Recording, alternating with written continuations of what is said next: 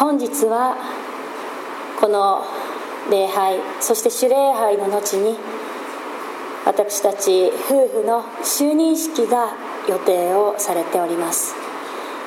ですから少し個人的なことになりますけれども私たち夫婦がこの越谷教会に導かれ着任をして歩んできました。2ヶ月。このことについて少し私の思いを振り返るところから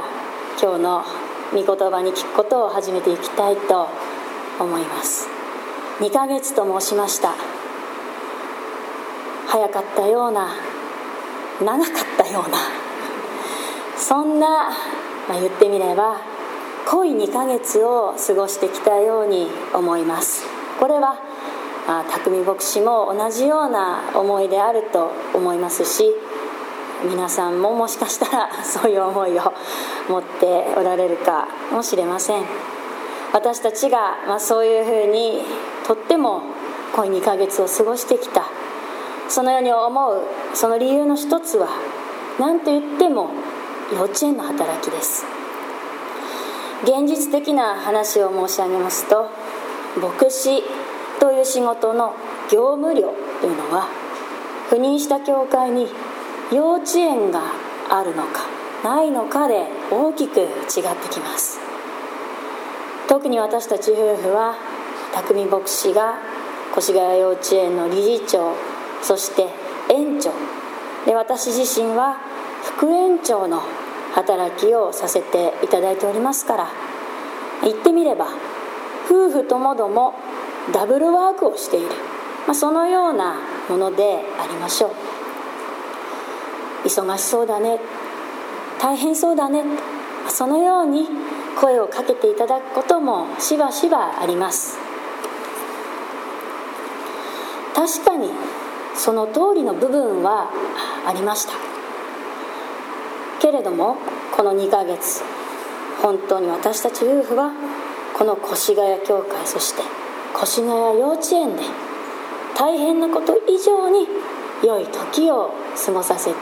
いただいていると思います。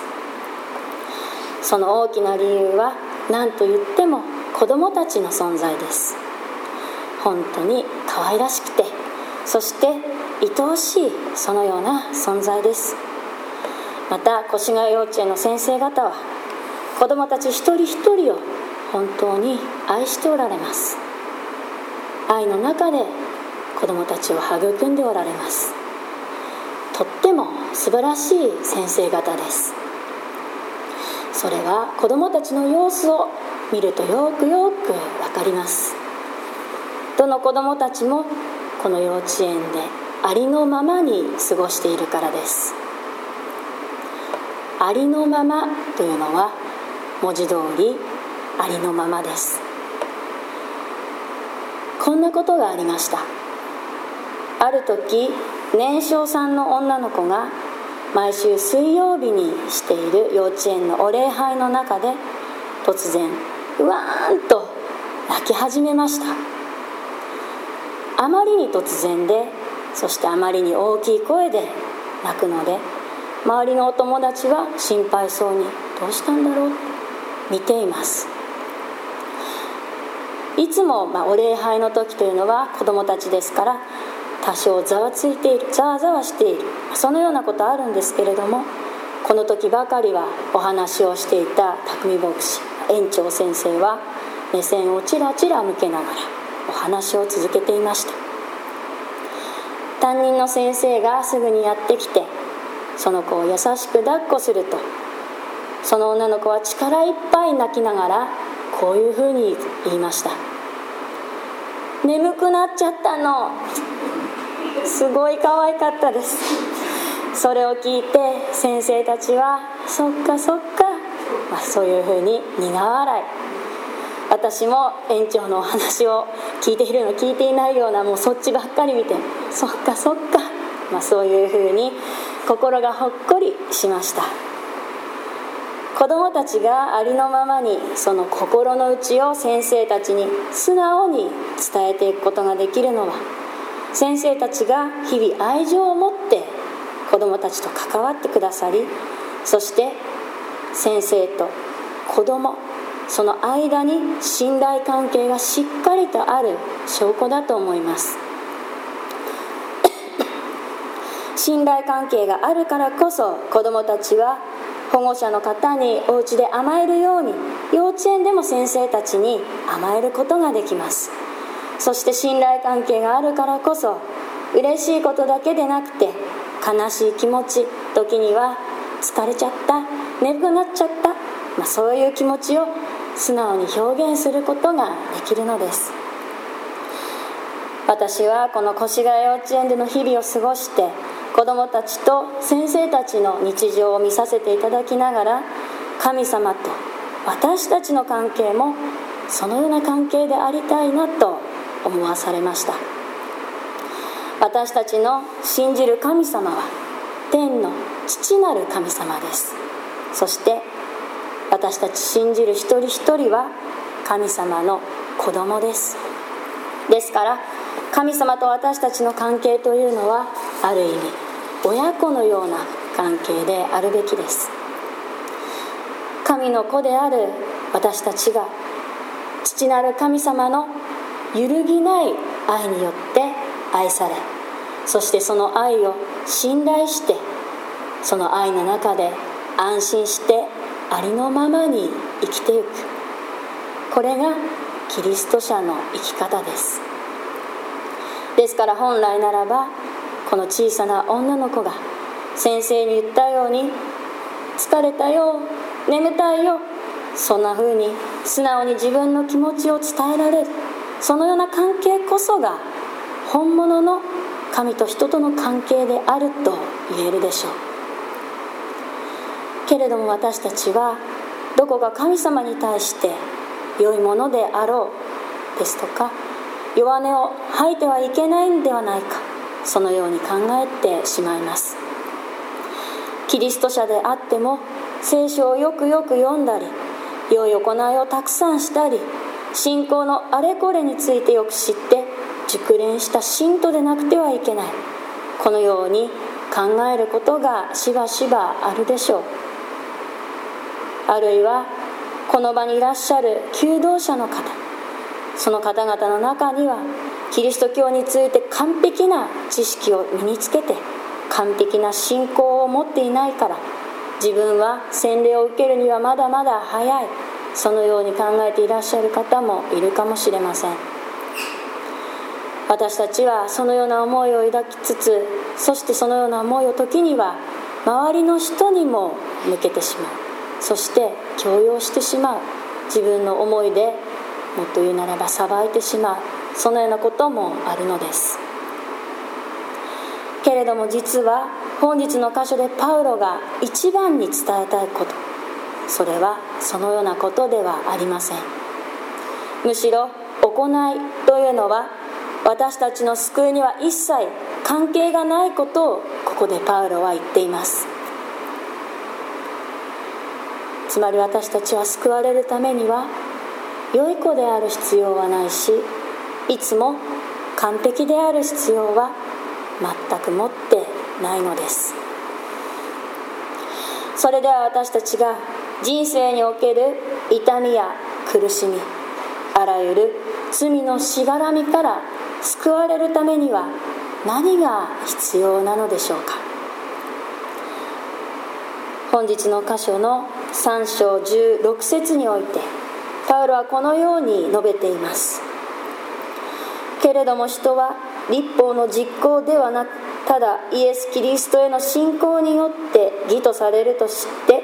私たちもキリストイエスを信じました。キリストイエスへの信仰によって義とされる。このようにパウロははっきりと記しています。キリストイエスにへの信仰によって私たちは罪から救われるということです。ただ信仰信じるということだけです。行いは一切いりません。どんなに弱い私であってもどんなに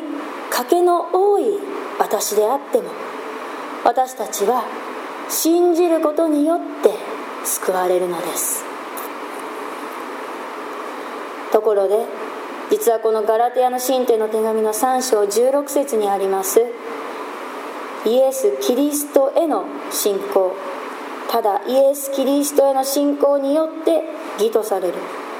このイエス・キリストへの信仰という言葉はこのたった一言だけで一冊の本が書かれたり大きな議論が巻き起こるほどの大変重要な言葉であります。かつての翻訳ではキリストイエスを信じる信仰このように訳されておりました。ですからイエス・キリストへの信仰というのは一般的には私たちの信じる目標が救い主であるイエス様なのだという意味にそもそも考えられてきました。けれどもカール・バルトという神学者は同じ言葉がローマの神帝の手紙に出てきた時そのところの説明においてこの言葉をキリストイエスの信仰と訳すべきであると言いました。キリストイエスを信じる信仰ではなくキリストイエスの信仰。このように訳すべきである。信仰というギリシャ語は真実とも訳すことができる言葉です。ですからカール・バルトが言うところのキリストイエスの信仰というのは厳密に言うならばキリストイエスの真実と訳すべきだ。そのように神学者バルトは言うのです。これもある意味正しい読み方だと私は思います。なぜなら神様は私たち人間に主イエス・キリストの十字架の死と復活を通して真実の愛を見せてくださったからです。これがキリストイエスの真実であるからです。この神様がお示しになったキリストイエスの真実愛の真実によって私たちは義とされる救われる。この言い方もしっくりくるように思います。私たち側の頑張りや努力ではなくただただ神様から一方的に示されたキリストイエスの十字架という真実。この真実によって私たちは救われているからです。先ほど私たちのこの越谷幼稚園の先生方とそして子どもたちとの関係が親子のような関係やまた神様と私たちの関係性と重なり合うところがあるんじゃないかそのように申し上げました。この関係性というのもまたお互いの信頼関係がないと正しく保っていくことはできません。相手に対して自分自身が真実なものであって初めて私たちは愛し合える関係性を結ぶことができるのです。相手に対して真実でなければそのような関係性は結ぶことはできません。けれどもたとえキリストイエスの真実が確かなものであっても私たちの神様に対する真実というのは不確かだと言わざるを得ません。今朝は精一杯心を込めて神様に礼拝をしていてもその心がどこを向いているか明日の朝どうなっているかは分かりません。パウロは3章の20節の後半部分でこのように述べています。私が今肉において生きているのは私を愛し私のために身を捧げられた神の子に対する信仰によるものです。肉において生きている。私たちは肉において生きています。これは人間が人間らしく生きているということです。ありのままに生きているということです。私たちキリスト者は洗礼を受けていても肉を捨てたわけではありません。人間らしさを捨てたわけではない。いやむしろ私たちはキリストの十字架を前にして初めて本当に自分が肉の中に生きているものだと思い知らされるのです。人間としての思いに私たちは生きている。不確かさに生きている。真っ白な神様の真実を知って初めて真っ黒な自分自身を思い知らされるのです。けれども私たちは生きています。生かされています。肉なる人間として人間らしくありのままに生きていくことが許されています。それはキリストが私たちのこの肉の中に宿ってくださっているからです。本当は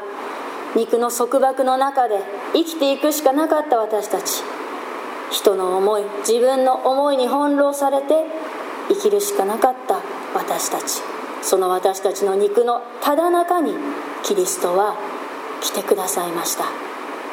それによって私たちはありのままの私として生かされているのです。キリストイエスの真実なお姿は不確かな私たちのその心を貫かれます。まっすぐ歩くことさえおぼつかない。そのような私たちの歩みをキリストはどこまでも憐れみ深く愛情深く守り導いてくださいます。私たちは人生を歩む中で時には疲れてしまうことがあるでしょう。礼拝の最中であっても疲れて眠くなってしまった幼子のように私たちは人生の歩みに疲れ休みたくて仕方なくなる時だってあると思います。あるいは人を傷つけ自分を傷つけ罪に溺れてどうしようもなくなってしまうこともあると思います。けれどもそんな私たちにキリストはそれでもよい。大丈夫だ。私のもとに戻っておいで。このように言ってくださいます。いやむしろそのような肉の束縛のただ中にもキリストはやってきてくださっているのです。そして私たちと共に歩み私たちの疲れ重荷を担ってくださっているのです。パウロは2章の20節でこのように言っています。生きているのはもはや私ではありません。キリストが私のうちに生きておられるのです。洗礼を受けた時この私は死にました。キリストと共に私たちは十字架に貼り付けされました。そしてキリストイエスを信じる信仰によって生き返りました。だから今ここで生きているのは私ではなくキリストイエスです。そして私たちが今この瞬間ありのままに生きているのは神様のただただ人へにそして無償の愛恵みだけです。恵みによるものです。だから私たちはこの恵みを無駄にしてはいけません。神様の恵みを無駄にしてしまうということは自分の生活を人生を命を無駄にしてしまうということと同じことだからです。神様の恵みを無駄にするということは自分が十字架に死にキリストと共に今生かされているということを自分の方から否定をしてしまうということです。かつて神様が創造された最初の人間アダムとエバは自分たちの方から神様と結んだ約束を破りそして命ではなく死の方を選んで行きました。けれどもそれでも神様は人間を愛し愛して滅びてほしくないと願いそしてキリストイエスをこの世に送ってくださいました。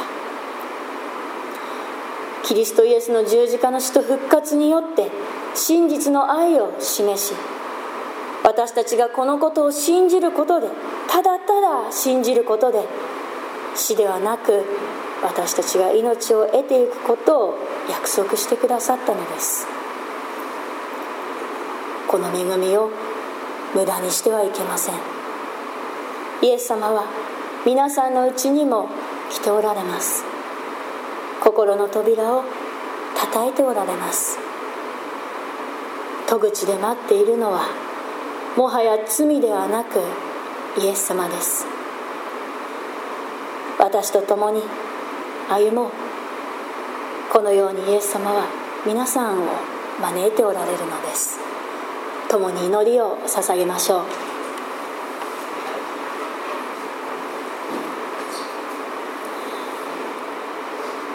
御在天の父なる神様。この素晴らしい朝新しい御言葉をくださりありがとうございます。そしてあなたを父と呼び私たちがあなたの愛によって神の子とされていることを再び知らされ本当に喜びのうちに礼拝を捧げることができることを心から感謝いたします。主よどうか私たちのこの1週間の歩みを導いてください。私たちはこの世で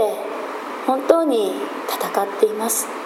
あなたの愛を受けながらもあなたの恵みを無駄にしてしまうそのような歩みをなしてしまうそのような弱いものであります。ケファが罪へと陥っていったように私たちも本当に周りに流されてそのように行ってしまう。そして行いによって自分は良いものだと誇ってしまう。そのようなこともあると思います。けれども今日の御言葉によって示されたあなたの愛。ただ信仰によって私たちは義とされる。罪から救い出されている。このことを本当に心に留めてここからそれていくことなく離れていくことなく歩んでいくことができますように。思いがありながらもこの礼拝になかなか集うことがかなわない兄弟姉妹を思います。御言葉になかなか触れることがかなわずあなたの恵みのうちに生かされていながらも辛い思い苦しい思いに本当に逃れられないそのような兄弟姉妹を思います。どうか主よあなたがその心に触れてください。癒し主である主よあなたは本当に誠の癒し主であります。どうかその者一人一人を御言葉によって慰め癒し励ましてください。この越谷教会があなたの御心にかなってあなたの愛の技をどうかこの越谷の地で成していくことができますように。何もない賭けの多い私たちでありますけれども主よあなたにお仕えしていきます。越谷幼稚園がこの地にあってあなたの器として伝道を成していくことができますように。幼い子供たちをその心をあなたが守り導いてください。そしてあなたの愛が子供たちに伝わりその愛があふれていきますように。全てをあなたにお委ねします。この祈り主イエスキリストの皆によって見舞いにお捧げいたします。アーメン。